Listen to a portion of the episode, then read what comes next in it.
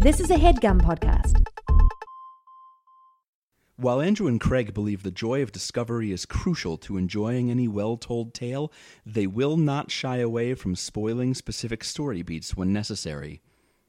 Plus, these are books you should have read by now.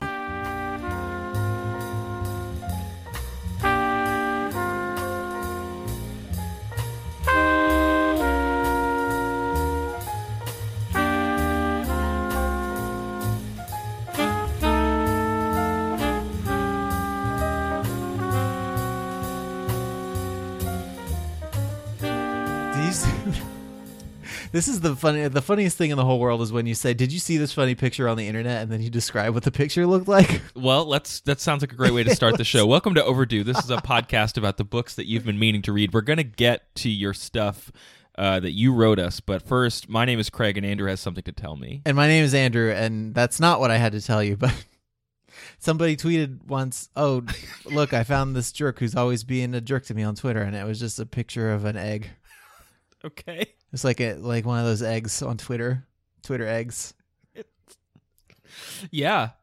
I bet you were thinking that was going to be funnier. I no, I I find I can I can see I've known you long enough to be able to see in my brain you laughing at that. Mm-hmm. Like that makes me laugh. Okay, so let's let's just hope that all of our listeners are on the same page about like thinking of me being entertained is enough to entertain them. Yeah, your hands like on your face. You're like falling back in your chair. You can't believe bit, that yeah. someone did I- that. I lean back a little bit. Yeah, yeah, good. and then your cat's interrupting you, and you're a little annoyed. Mm-hmm. Yep.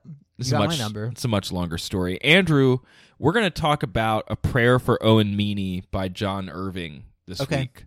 Uh, it has significantly less gross outs than last week. There's a couple, but not the same. No, no kid sewer sex then No, that you can remember. that I c- it's a long book, but I can't remember any explicit mentions of it. But you, my prayer for Owen Meany was that he would not have sex with any kids in a sewer. Well, prayers have been answered. Uh, Your other prayers were answered. People sent in examples of books that have grossed them out. Some people told us about Stephen King books. Not as many people sent you clowns, which I really wanted. No, I did get one clown gift, and it was a pretty good one. so, like, I'm still, I'm still accepting scary clown gifts if you're sending them. Um, yeah, we got we got a few emails. Um, one from uh, Jane just agreed with us that the sewer kid sex Mm-hmm. was gross, and she knew the yeah. Because to to give some context, I guess, just in case you didn't listen to last week's episode and you don't want to now because We you built know up part so of what's in it. Um, I had a really like visceral reaction, like a physical reaction to something that happened in that book, and so I asked other people like if they had ever had that happen to them. Um, Jane just agreed with us that the sewer kid sex was gross, and that when we outlined at the top of the show that we were going to be having a, like devoting a section to grossness, that that was what we were going to talk about in it. So good, good for Oh, good. Yeah. Jane is very good at that. Um, Melissa said um, there was a description of a dead woman in um, what was it, The Stand, another Ooh. Stephen King book that we did for the show like a million years ago. And and Melissa says that the woman had puke in her mouth, and Ugh. King described it in color, texture, and had to mention it every single blanking time he mentioned that character again. and she died fairly close to the beginning. I would literally see her name and skip that paragraph because I couldn't take it anymore. And then there was another book um, where somebody like shot somebody with a gun up the butt. No. And she says that was the most disgusted she's ever been from any book that she's ever read. And I love true crime and the Game of Thrones books. Oh no. Uh, Michael hit us up on Facebook and said uh, that honestly, Misery scared him the most because it's actually the most based in reality of other King's books. And I can imagine, like, if this is what King is doing in the supernatural realm, like if he just devoted that energy to just people being messed up. Just imagine like he named an entire book Misery. Like how miserable must that be? I know how big a part of it the the it character was, and I don't want to think of an equivalent like misery alien that's going around and making That's everybody true. That book in Cujo is that dog in Cujo. That book, that dog in the book. I assume Cujo. at this point that Stephen King has written a book about an evil book. I've I've never read that one about that car. Um, Mm-hmm. Erica wrote that uh, there's a book called The Ruins by Scott Smith. She had to set it aside because she was literally gagging. Great novel, but vines burrowing into open wounds were freaking her out. I can see that. Uh-huh. See that. Uh huh. And Lena reminded me of a part in Cormac McCarthy's The Road where you had a great time with Blood Meridian. So I can just imagine what would happen if you read The Road. Mm-hmm. Um, there was a pregnant woman, and a bunch of men were waiting for her to have the baby.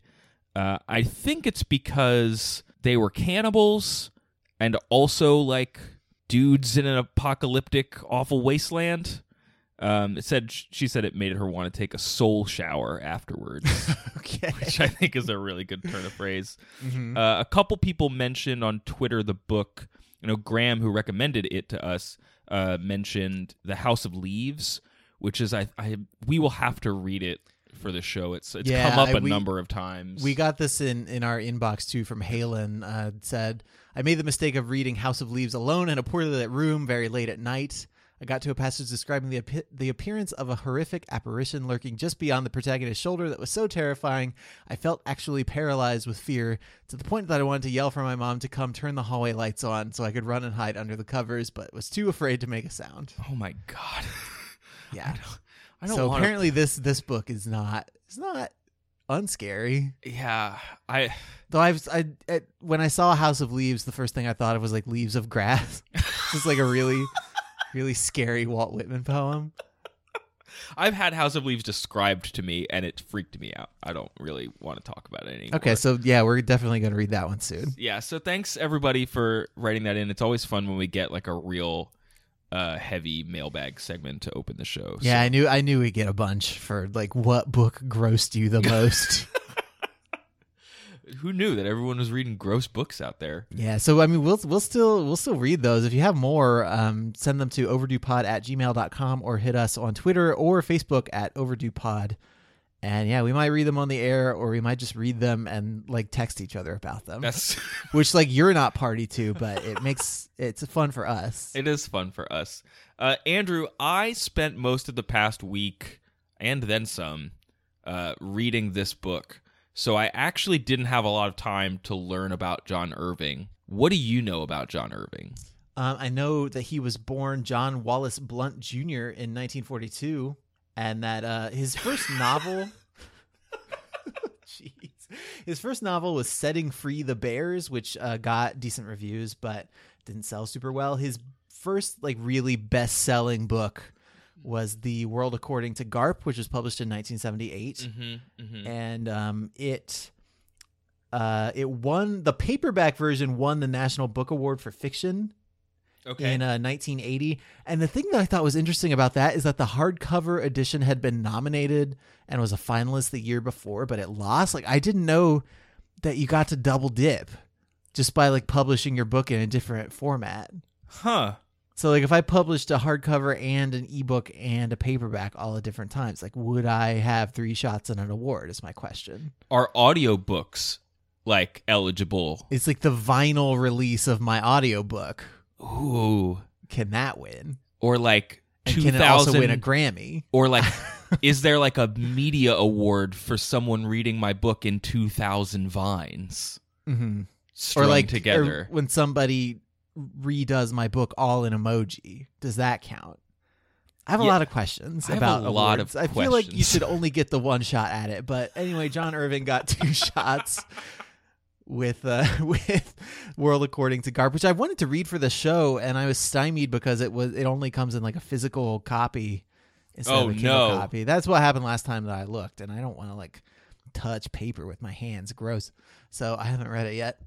Um, Talk about gross out books, dead tree books. Am I right? Ugh, ugh.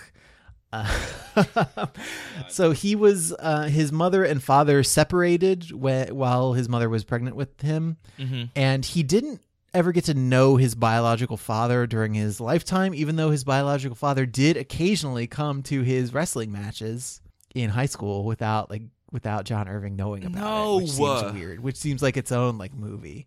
And I guess in in recent years he's gotten close again with his biological father's family, but my understanding is that they did not meet. I'll okay. I'll just say as a as a as a guy with an estranged dad, can I just say something out there to all the estranged dads out there? Okay, Like- hit it. Don't just pull that thing where you show up at stuff or like without warning let people know that you were thinking about showing up at stuff. Yeah, like what are you, a Gilmore Girls character? Like don't just do this. You your world like your life is not someone else's ABC family sitcom. right, Like, exactly. Yes. Even though the the channel's called Freeform now. well, I'm not with it anymore. okay. okay but like just either f- build that bridge and get across it and fix your fix your stuff or just like own that you let that ball drop and make some good elsewhere in the world I know you have this this picture in your mind of like you standing next to a tree watching your kid play baseball while you look all deep in trouble because of the sacrifice that you've made or whatever. But that's not what any real person looks like. no, and if your kid is trying to do a good job at baseball, the last he needs is like a strange dad hanging out under a tree, like That's why that's why you don't tell him that you're there. That's why you just ah. watch silently but like a creepo. Oh, God, strange dads, get your stuff together, please. Stop being estranged. Just be you really dads. you can't spell estranged without strange, and that's what I think about estranged dads. just be dads. Just be good dads, please. Ugh. Uh, what else about John? well, you mentioned the wrestling thing. He's like a champion wrestler or something. yeah, he wrestled a bunch. Like And not I think for the wrestling WWE. has- Like he never No, fought no, no, the no. Undertaker. No, he didn't go to SummerSlam and fight like John Cena or anything, but he, he wrestled in high school. That's come up in books a few times. huh. Um, a lot of his books have been adapted into movies or TV shows. Um, he's apparently working on a teleplay treatment of Garp for HBO, Mm-hmm. Mm-hmm. um, which is which is in its early stages, which means we may or may not ever actually see it, but it is a thing that like somebody somewhere is working on. Sure. Um, and then there's a really interesting story about him and uh, the Vietnam War, which he did not end up going to. Kennedy in 1963 issued this order saying that if you were the father of a child, and this is quoting um, Irving from an interview, um, if you were the father of a child and that child's necessary means of support, you were not to be drafted into military service. I began officer training in Pittsburgh in 1961. In all probability, I would have gone to Vietnam in 65 after my graduation from university, but I got married and had a child while I was still an undergraduate. My first son was born in March of 65. At the time, I didn't know this would put an end to my becoming an officer in Vietnam, but I went from having a student deferment to having the Kennedy father deferment. I didn't feel lucky at the time. I felt disappointed. I wanted to be a writer. Therefore, I wanted to see what war was like. Oh man. But I didn't go. Years later, of course, I realized how lucky I'd been. That child, he's in his 40s now with children of his own, reminds me from time to time about it. Whenever we get in an argument of some kind, he says, Don't forget who kept you out of Vietnam. Which is perfect. I love it. Oh my God, John Irving's sons sound awesome. Yeah. Estranged dads, this is what you're missing out on. You're Yeah, missing have out a- on get cool a- sons. Yeah. cool daughters. and if you're like a son with an estranged dad, like we don't mean to make you feel bad. Like we're really just trying to put your estranged dads on blast. Yeah. I mean, I don't feel bad. Okay. That's fine. I mean, like you have more context for this than I do, so I'm like yeah. I don't I don't call my dad as much as I should, but we're not like estranged. No, I've you guys have hung out. It's pretty cool. I was there. that's that's a weird sentence to say. I was there with your dad while you guys were hanging out. What, am I saying? All right, you weirdo. Before we start talking about this book, I, I, do want to talk. take a Wait, break. wait, wait, Oh, wait, wait. I want to talk right. about the Vietnam War for a quick second because we're going to come back to this when we talk about the rest of this book because it's a huge thread in this book. I cannot imagine, and the book points this out. Like, I don't know what it would be like to live in a world with the draft. That's just such a weird thing. That Well, and, like, compulsory there's- there's- service. Yeah, there there are two things. First, like we fight all of our wars with robots and stuff now. Yes. And then second, everything I don't like our entire government is paralyzed, like it can't do what it's supposed to do because it's scared of how politically costly it will be. Mm-hmm. And the draft would be so politically costly that I don't think anybody would actually propose it No, in the current climate. no. So we have a few safeguards. First is robots, and then second is is the perma campaign that Washington D.C. is. Yeah, well, and the the third, I suppose, is the perma military campaign that is The military war- industrial complex. Yeah, terror, cool. where yeah. like when you never have to formally declare war, you never have to rally the troops. You just keep sending dudes places Mhm. and ladies places and Mhm. like and robots. and robots and lady robots. please value the contributions of our robot service robots. Yeah, and it's I don't know. Th- This book, there are parts of this book that feel like way too resonant with with a lot of this stuff. Oh yeah, that was a, that was a big deal. That was I mean, I'm not going to say it's like I don't know, like there there are moments in history like Pearl Harbor and 9/11 and that kind of stuff. I think most males of a certain age who were that age in like the early 60s, mid 60s, late 60s, whatever, all have a draft story. Either about how Yeah. their number came up or how they missed it just barely, you know? Yeah, certainly. And th- there's like the the you could be responsible for in a, in a direct way you are involved in your nation's military actions at the drop of a hat. Like that is Mhm. not the selective service thing exists, but it it's not the same. Like it's, you know, I don't I don't I did not spend the last 10 years of my life wondering when my number wondering, yeah, called. wondering when the axe was going to come down. Yeah, and what that would mean for the other goals I have in my life, and how that would like, oh, hey, affect you my life. You know, You can't direct that show anymore. You need to come and fight a war. yeah. oh um, wait, wait, wait. We were we just we are just looking at your paperwork and we were seeing what you were doing and contributing to society and we've decided that we have no use for you in the US Armed Forces. Thank you. Thank you for your time. thank you for your time. Uh, thank you for your time. We're gonna come back after this break.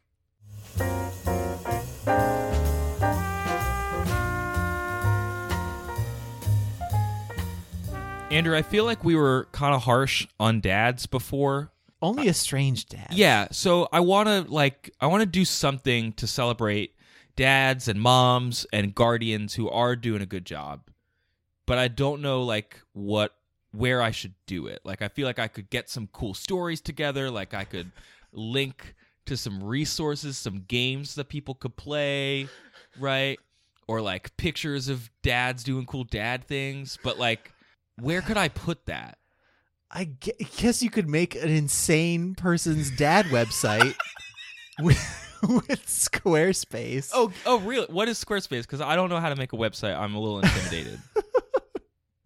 Squarespace is a great service that will help you to build and host your own website, and you don't need to know how to code. You don't need a lot of technical experience or know how. It's just a really easy, really great way to make a strange dad website no, it's not. in no, minutes. It's, not for estranged dads. It's for cool no, I, dads. I'm saying it's it's a strange website. But your weird, oh, your weirdo dad website will look professionally designed, regardless of your personal skill level. Um, Squarespace comes with intuitive and easy to use tools, and uh, they have state of the art technology powering your site to ensure security and stability, which are two things that you want from a dad. and if you if you start plans start at eight dollars a month, and if you sign up for a year, you get a free domain name. I just checked. AStrangedDad.com is available, so you could. Can you buy that right now and like Uh, redirect it to overduepod.com? I please? I will not, but, I, I someone wanna- could. Someone could. Uh, they could do it if they started their free trial today. They would not need a credit card. They just need to head over to squarespace.com. Uh, and Andrew, if they sign up for Squarespace, when they decide to sign up, they can use the offer code overdue to get 10% off their first purchase. Sounds like a pretty good deal to me. Even if you're a deadbeat dad, you should be able to afford that, right? No. Dads across the world, go to Squarespace. You should build it Build beautiful. it beautiful. yeah, in unison.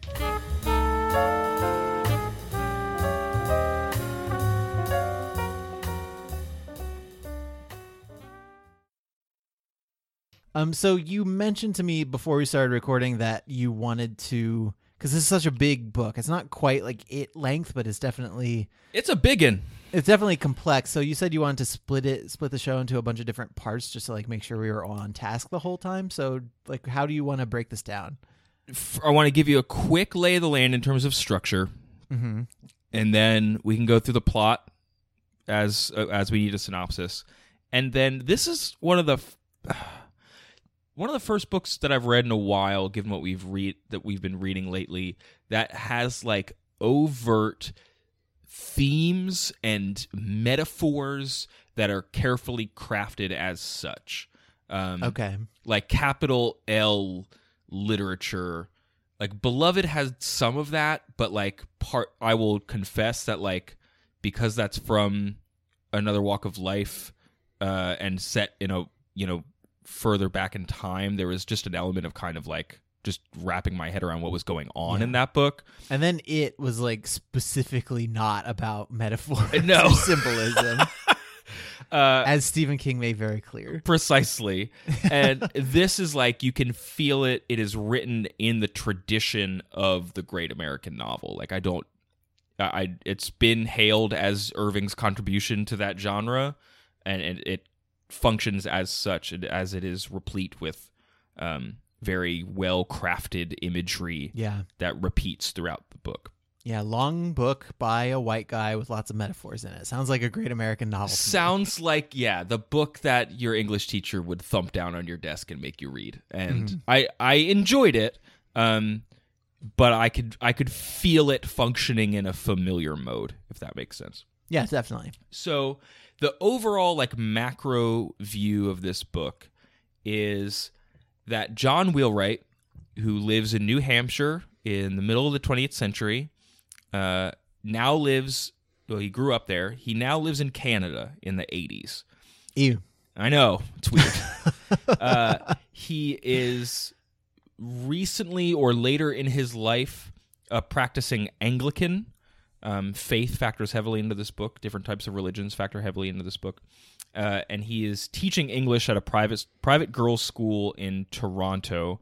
He's a virgin and a bachelor, um, and the book kind of oscillates between these kind of present day diary entries of him in Toronto uh, and in Canada, kind of complaining about current affairs and remembering his past and the past that he's remembering. And I found the past that he was remembering way more compelling than present day John Wheelwright.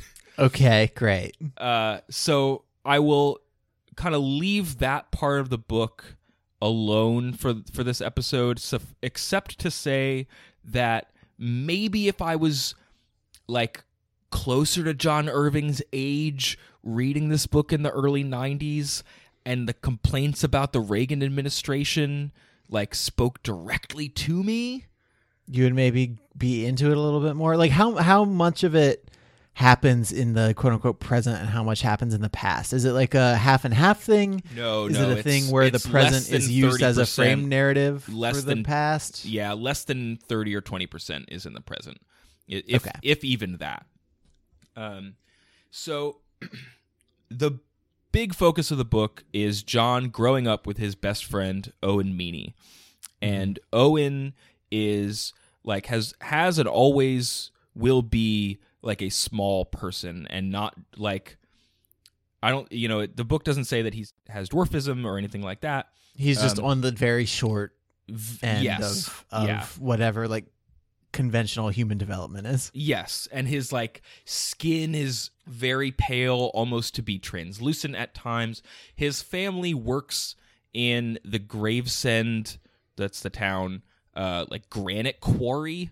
So Cool. there's this, there's like this sense that maybe all of that exposure to the dust as a baby like stunted his growth or something.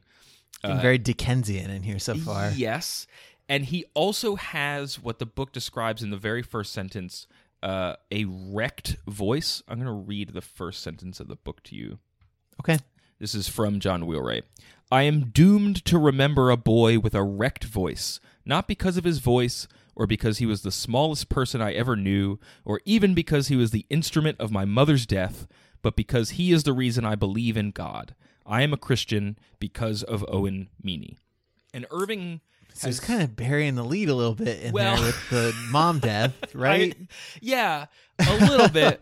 Irving says there's like an afterword where he talks about he wrote the end of the book first, and he always does that when he writes novels.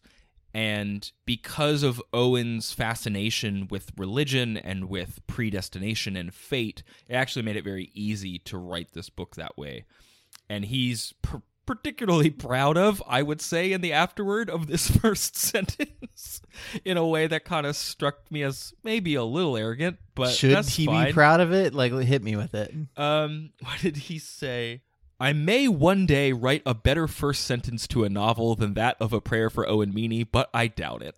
I have a feeling for first sentences, and I've written some pretty good ones. Okay, like I, I have heard that reiterated by like writing professors and stuff is that your first sentence is is gonna set. I mean, because it is the first sentence, it sets the tone for the rest of the thing. But I had uh, P.F. Kluge actually, whose whose book um, Eddie and the Cruisers I read for the show. He once explicitly told me that he could tell if an entire book was gonna be good based on whether he liked the first sentence or not. That's So I, guess some I people put more emphasis on those than others. Like I like a good first sentence, but I think I like a good last sentence more. Yeah, sometimes books just like end, you know? Yeah, they do. They just It's not a big end. deal. They just peter out. Turn the last page. Oh, it's over. Yep. And especially when you're reading on the Kindle and it's like, would you like to rate this? Oh, like I didn't know this was over. That is a bad ending for this book.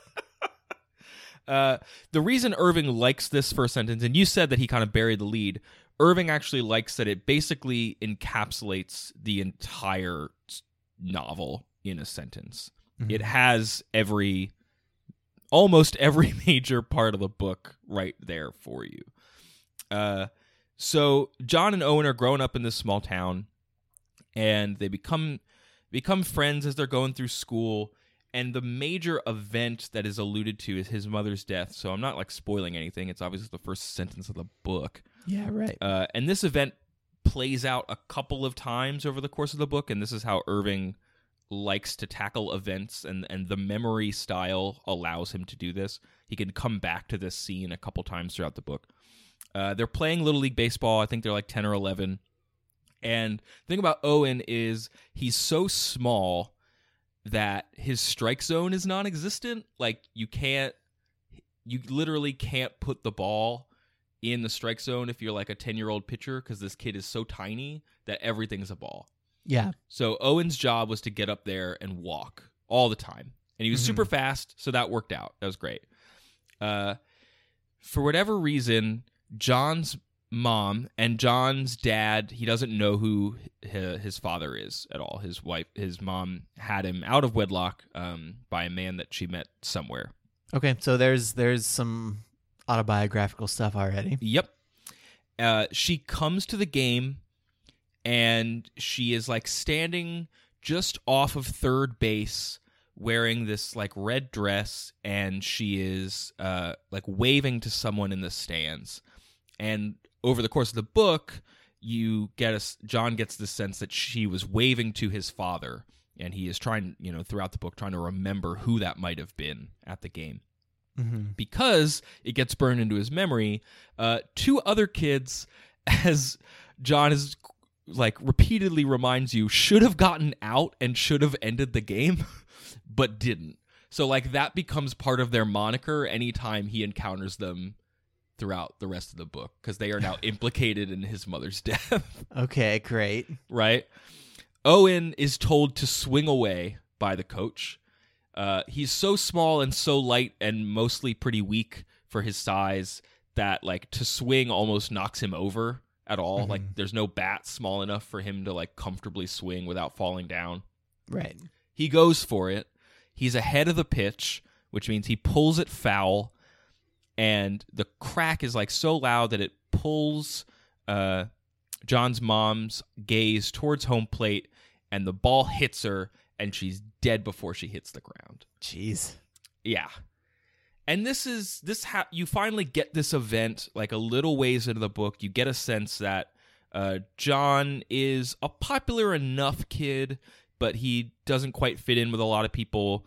and Owen is really not popular when he's growing up because he's kind of like everyone finds him weird. And when when John Irving means wrecked voice, which I didn't really dwell on earlier, all of Owen's lines are written in caps. The best thing I can imagine for you, Andrew, is that he just speaks like Gilbert Gottfried all the time. Like, okay, I, I'm down with that. um, I don't, I don't know that there's a better comparison. Um, If if you happen to not know who we're talking about, like Iago the parrot from Aladdin, that's Gilbert a person's faith goes at its own pace. Owen Meany said. the Aflac duck before he got fired. The trouble uh, with church is the service. A service is conducted for a mass audience. These are things that Owen says he's complaining about church. Okay. Um, so all right, so Gilbert Gottfried kills our protagonist's mother Mhm. at a baseball game. Now, you might think that if uh, your 11 year old best friend killing your mom, like, might ruin your friendship forever. Yeah, like I might be sore at that person for a little while. A little yeah. while. um, there's actually a really touching sequence where by this point, uh, John's mom has actually gotten married to the theater teacher at the local like acad- like private high school, and he's like a really good father to John. And part of that, I think, is because he's not replacing anyone for John. Like he just kind of like slides right in there as a nice guy Mhm. which is interesting um, and a kind of a unique relationship. They seem to meet each other a bit more as equals, which is kind of fun to see. sure. Uh, and Dan guides John through this sequence where Owen gives John all his baseball cards that he prizes as like penance. And then John is supposed to give Owen something back that's really important to him. And he gives him this like stuffed armadillo that Dan had given to him. So there's already we get a sense that like these objects are very important to both of them. Different objects throughout the book are very important to them. And at this point in his life, Owen becomes convinced that he is an instrument of God. Just because he killed somebody or what? You you later find out that he's predisposed to faith. He finds certain dogmas troubling um, because they don't allow him to, you know, interact with scripture or or hymns or God on his own terms. Right. but he is also really seduced by the idea of fate and things having a purpose. So when uh when he strikes, you know, he wants to know why he's so small. He wants to know why his voice never changes. Like as he grows up, his he his voice doesn't drop. He's got this like He's still got the Gilbert Gottfried thing hanging out. Gilbert falsetto thing going on that whenever anybody hears his voice they like f- if they've never met him before they like freak out because it's so bizarre Right.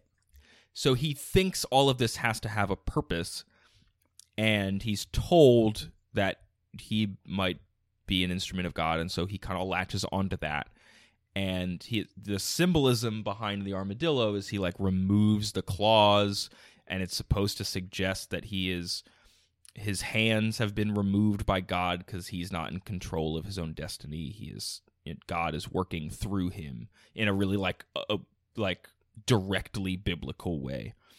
Uh, so he's that's comforting to him because theoretically he was supposed to do that for some reason. Uh, John certainly does not see it that way because his mom was arbitrarily taken it taken from him. Uh, John also is like, why did my mom never tell me who my father was? That seems like an arbitrary thing for him.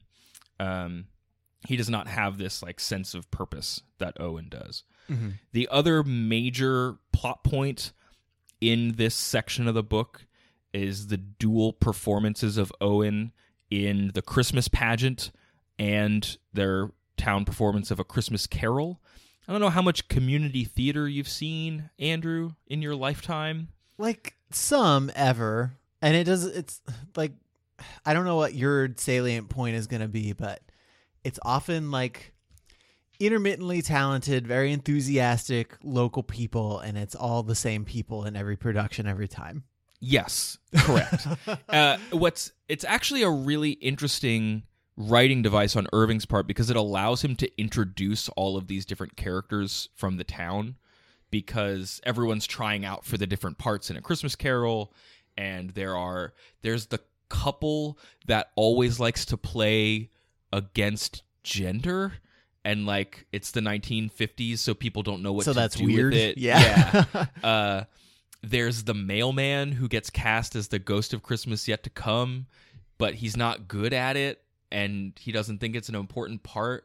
And somehow Owen Meany gets to play the ghost of Christmas yet to come, but he's like 11 Mm-hmm. and he's four feet tall. And appar- but he's the scariest thing ever, apparently. uh, and when people like see him in his black robe on the stage, like one girl wets her pants, Jeez. and like people are screaming. Well, I can see like the sequence that you would do like as a writer, like you you'd explain the role that they were gonna get, and then like using that to comment on some aspect of their personality, and you just go down that until your entire cast has been introduced. Yes, it's actually it's really effective. Actually, Mm-hmm. uh, and it reminds me. There are parts of it, parts of this earlier part of this book that remind me of something like Mockingbird, um, which has been on my mind lately, given Harper Lee's passing. But just Right? Yeah. like how you build a small community of people around a couple of major events. Yeah, you kind of you kind of have to do it like an anecdote at a time, and then just trust that people have a good enough sense of your characters to like place them within the like the big story that you're trying to tell. you know? Yeah. Uh, the big thing that comes out of the Christmas Carol thing uh, is that Owen gets sick from kind of overworking himself in while also being the baby Jesus in the Nativity play, which does not go very well. At one point, he gets an erection while he's in the swaddling clothes. It's really weird. Well, That'll happen. It is a sexy story. It is. He also starts yelling at his parents for being there, and everyone in the audience thinks that the baby Jesus is just yelling at them for coming, uh, which is kind of great. So then he's like really run down as the ghost of Christmas yet to come. He passes out in the middle of the play, like while he's guiding Scrooge to his grave. He wakes back up, looks at the grave, screams himself, which causes people to like flee the theater in terror. He has apparently seen his own name on the gravestone along with the day that he will die in the future. What weird sitcom episode is it that you're describing to me right now? I am describing A Prayer for Owen Meany by John Irving. Are you sure it's not an episode of Friends where like Ross is the ghost of Christmas yet to come and he No. passes out on stage and it's like everybody laughs? Or maybe it's more of a Seinfeld. Like Kramer definitely would be like a a good Oh my Christmas God. yet to come. He'd be a real good Christmas yet to come. Because he'd like he'd have a really good audition and then he would totally ruin the production in some way once he was up on stage. he would. I can see him in my mind tripping over the gravestone and like Yes. knocking it over, or even like his robe and then tripping into the gravestone. and then like falling off the stage Mhm. and somehow ripping someone's pants off.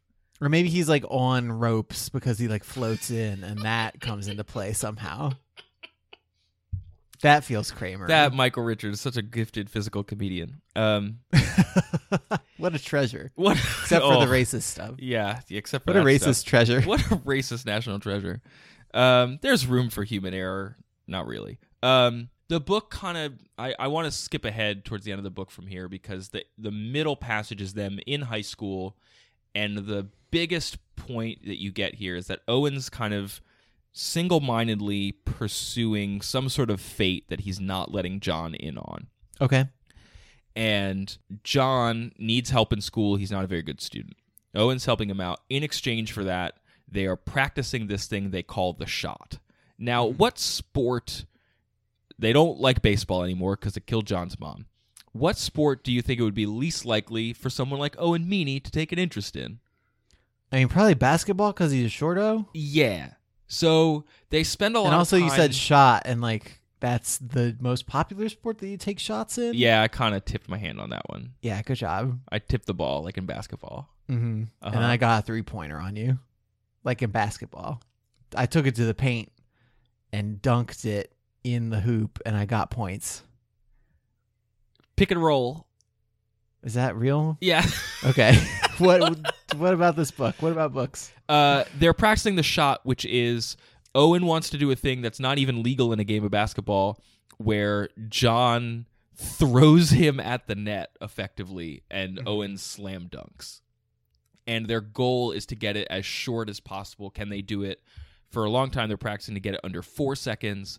Eventually, they get it under three seconds. And all the time, John doesn't quite know why they're doing it, but Owen's insistent that it they keep practicing and getting faster and faster Okay. after they get through high school, there's like this whole section where Owen becomes like the most popular kid in high school because he's like a dissident voice in the student paper. Seems a little unlikely, but you know, whatever. uh, and then we get into the Vietnam era. And because of the disgrace in high school, Owen, the only way he's going to get to college is to enlist in the army. He wants to go to Vietnam very badly. And at this point, he is in some sort of relationship with John's cousin Hester. We haven't really talked about John's cousins. That's a whole other part of the book. Uh, and John and Hester are trying to convince Owen not to go through with this, but Owen's been having this dream about when and how he will die. Okay. And it involves him seeing a bunch of Vietnamese children getting hurt, nuns looking over him, and then he's dead. And John's there somehow. So, like, this is where the past of the novel starts to more explicitly intertwine with the present because all the criticisms about the Vietnam War and uh, you know presidential policy and the disillusionment in the American president start to creep in Yeah, right. um, and eventually the dream comes true, but not in Vietnam, in Arizona, because they're uh, like a plane of refugees comes in while Owen is. He's doing that difficult job where you go and meet, you like greet the families of uh, men who've fallen in action Yeah, right. and uh, there's this like disillusioned kid in Arizona who tries to attack some army people, and Owen ends up protecting these kids from like a handmade explosive, um, and that is like the realization of his destiny that he's been, you know, hoping would happen. Uh, he ends up dying on the exact date that he would die, and is like martyred in front of John and this convinces John that all of Owen's faith was real and that he witnessed a real miracle. Jeez. Um, like a bad miracle? yeah, I mean, his friend died? yeah, that part's not great, right? Mm-hmm. uh, but and, and Irving says this in the afterword, like what's interesting about a story that hinges on a miracle is it is from the first person, and Irving is careful to point out that like you can't tell that story objectively or at least he did not want to tell a story about a miracle objectively like Well, I like I feel like if you're telling a story about a miracle, right? Like y- you are running a high risk of losing your readers because you're like you're challenging their suspension of disbelief or whatever by just Yes. like making something insane happen. I Yes. like if that makes sense. and so it's the book takes its time to develop these characters who would believably feel this way about what's happening whether or not that is actually what's happening Okay. like Owen's the circumstances are certainly contrived. like the the way in which his dream is realized like he tries to get John out because he thinks it's going to be in Vietnam so they actually like inflict a wound on John so that he is deferred from service right. um, which is interesting because up until that point you actually think that John like maybe draft dodged up to Canada Yeah. because you don't really know how that happened. Uh, turns out it's him and Owen, but like the way that that kind of comes full circle, it's funny that you brought up Seinfeld because there is an element of like the way that at the end of an episode all the plot lines like intertwine in a Right, really yeah. And I don't think way. like I don't think Seinfeld like invented having No. plot lines intertwined, but but in the way it is a useful shorthand for like a certain type of storytelling. Well, and where in a way where the writer or the writers are like winking at the reader or the audience in a way that's like you know this is outlandish. Right. Yeah. And that's the point. and that's part of why it's funny slash effective slash whatever. Yeah, certainly. Uh, so that's like a very. I know it took a while to get through that, but like that's not even half of what happens in the book. So it's a big book. Okay, Um, I'll take your word for that part. uh, again, like what I was saying is that it deals in literary devices more explicitly, I think, than any book I've read recently for the show or Okay. even for pleasure. Like the explicit theme of what faith is is so is really interwoven into the text. Like we talk about very early on what it is to be congregationalist versus episcopal versus Anglican versus Catholic. And like Owen has opinions on all of this because he's basically a baby adult from the very first page. a baby adult who has very specific opinions about God. And there's interesting debate about like is faith doubt or is faith like blind adherence to dogma or is faith like this acceptance of some version of fate so you've just kind of like resigned yourself to what the universe will give you Yeah, I mean, Um, I think a lot of people like intermix these different things in in varying ratios yes to come to their own understanding of faith. You know, Yeah, and there's a couple like there are different pastors in the book who represent those dichotomies. And I see Irving kind of tying this to eh, it sounds hokey but like faith in America and faith Mhm. in the idea of the ideals of your nation. Mm. yeah, and especially if you're touching on Vietnam, like that was a very big faith shaking moment in American history. Yes, yes. And it starts with Kennedy in this book too. Like they spend some time talking about like Kennedy as a womanizer and Kennedy's relationship with Marilyn Monroe. Like there's a whole episode where Owen offends someone's mom because she's talking about her son is talking about Kennedy having sex with Marilyn Monroe and Owen takes such great offense to it that he like makes a crack about sleeping with that guy's mom to her face. Just pretty good. Owen's awesome, by You the way. yeah, you don't tell your mom jokes in front of your friend's mom. That's like the first rule of your mom jokes. I think what she says to him is, "Well, you wouldn't you have sex with Marilyn Monroe if she asked you to?" And he goes, "I don't know. She probably wouldn't ask me, but if you asked me to, I would." Ooh, Which is like, ooh. you don't say that to someone's mom. which is which is where this turns into a softcore porn. I know. It's pretty messed up. Um the that kind of dovetails with idolatry in the book like much is made out of these different objects. Things I haven't talked about include like John's mom has this uh sewing dummy like where she would bring dresses home from her like weekly trip to Boston and instead of buying a dress she would bring it home, copy it and then like return it the next Okay. week and Owen like prizes this dummy and he ends up keeping it in his house after she passes. Uh, what's interesting about that is this metaphor of people not having arms or not having their hands because they are like instruments of God, right? Mm-hmm. Uh, the dummy does not have any arms. Later, when Owen vandalizes a statue of Mary Magdalene, he cuts off her arms.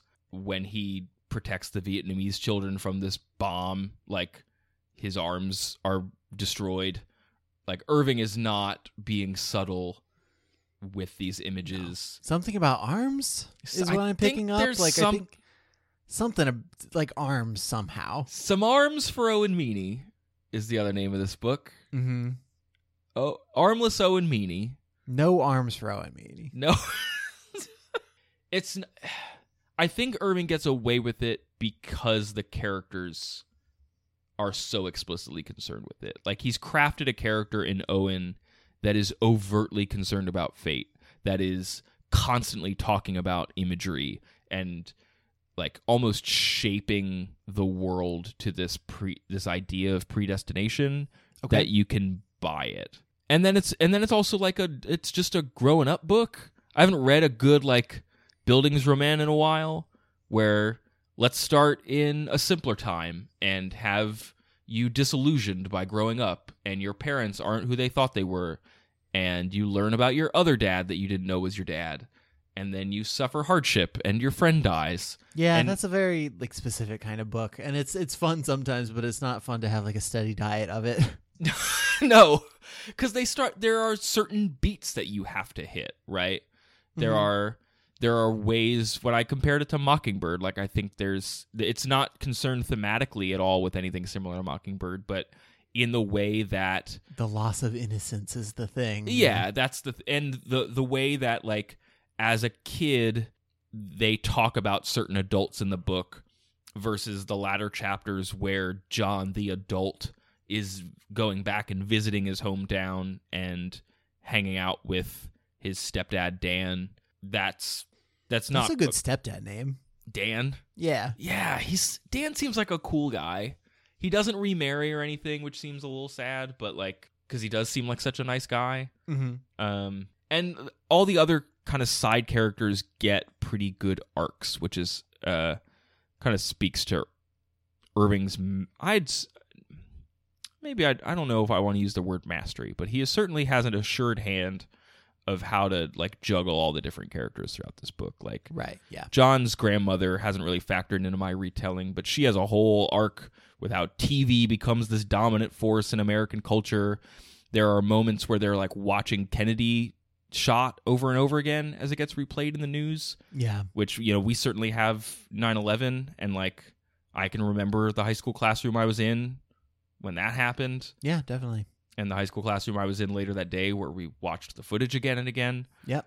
Um, so they talk about that. They talk about Bobby Kennedy. They talk about footage from Vietnam. So yeah, I- I think the the disillusionment in America and stuff is relevant to someone reading this book today. I can't. I, I did not grow up in a like a house that went to church regularly, so I can't really speak to that part of the book from personal experience. I don't have that like inner wrestling with how I feel about dogma. Well, there's there's a very specific kind of church going thing that I like. Even like our family did it regularly, but I don't know if my experience would be the same as like the the experience as told by John Irving because I think I'm not going to say my thing was like the universal thing, but I think a lot of kids who are our age who were like brought to church by their parents but didn't have strong feelings about the, it themselves they're like there are touchstones like oh if maybe if i lay in bed for long enough i won't i literally won't be able to get ready for church and they want to go so badly that they'll just end up leaving me home which i think only works like once or twice ever in the history of our family going to church but you know that was those were a couple good times Okay.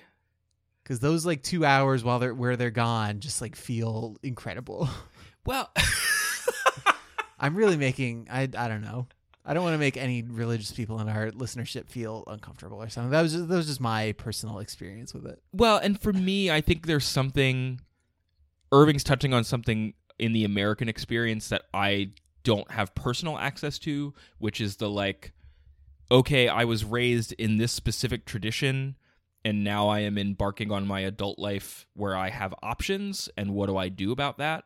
mm-hmm. um i was mostly raised with hey we celebrate christmas. Like that's our thing. Right? Um and so now it's interesting uh meeting more people in my life who do have like a background in a tradition that they still continue to this day and like wrestling that with my own inexperience with that. Right? Yeah. What's the last like big thing that we need to talk about about this book? Like why is this book canonized the way it is? Okay i was gonna give you a struck me funny about how the word doink is used 16 times in this book for penis but we can talk about why this book is remembered and canonized. Yeah i mean i think that that, that can just be the struck me funny is that they use the word doink 16 times in he- place of penis. he even uses it when he's an adult talking about doinks. I mean we may end up using it now. Yeah it's a pretty good word. Mhm. Uh, I think it has been canonized for speaking to a generation that is exactly John Irving's age. Um, in that like it was published what in like 91 or 89 maybe um let me get that right 89 yeah i think the Yeah. paperback might have been 91 Mhm. um and you've got this generation that went through vietnam after the great war and it's the first major american war where like part of the narrative was we did a bad job and on home soil we were talking about how bad of a job we were doing right. and that has set the blueprint for a generation or four of how we feel about the nation that we live in Mm-hmm.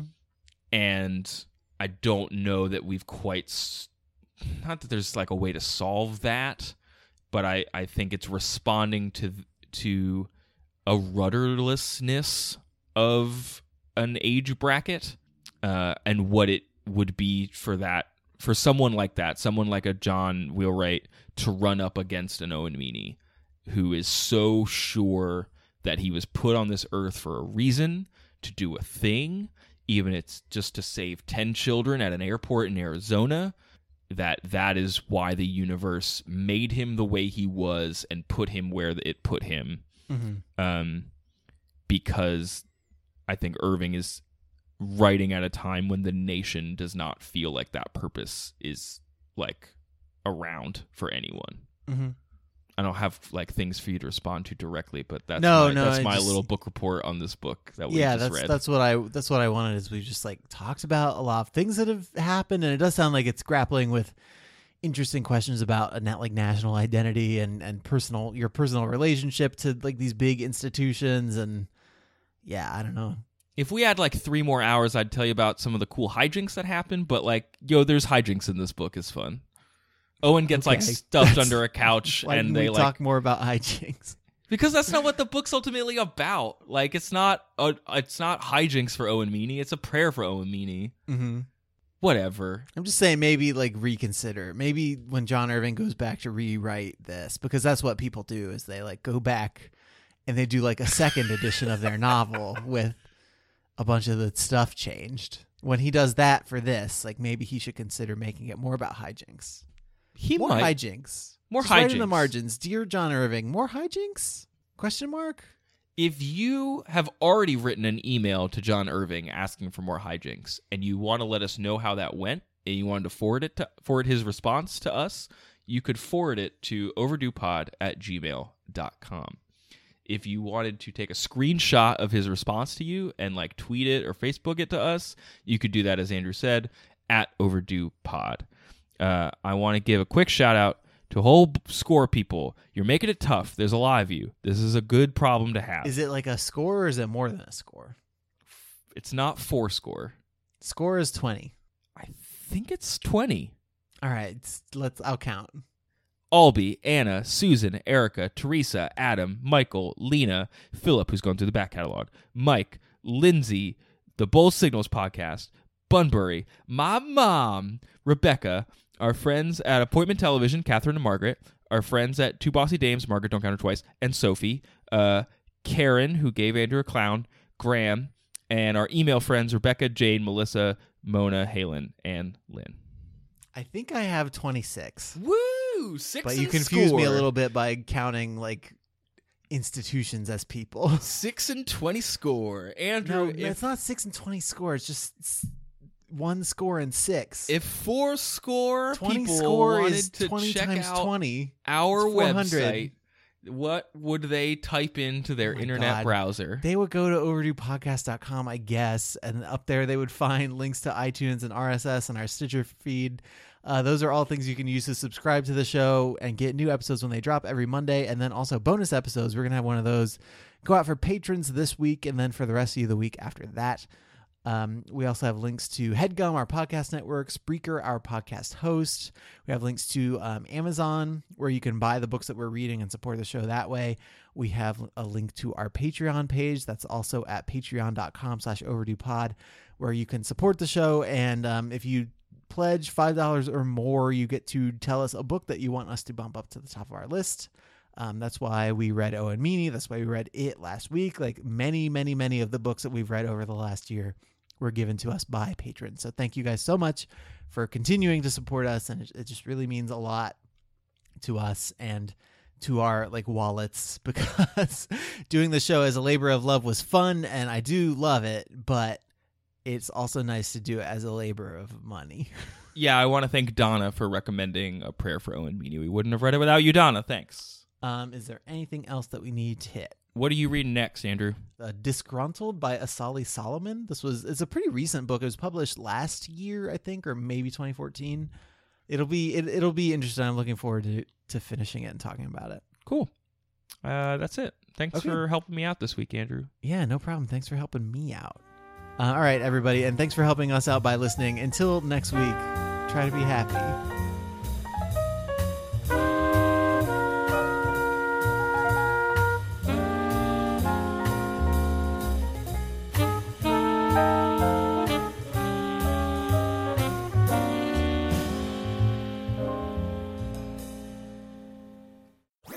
That was a headgum podcast.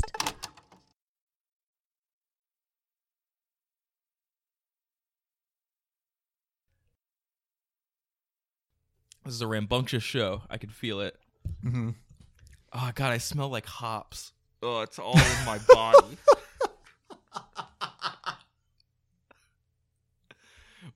You brewed beer today, right, for your wedding, Four different kinds of hops. and you smell like it's all four of them. all in me. I had to go teach like I had a beer at noon just to be sporting, and then I had to teach at like seven.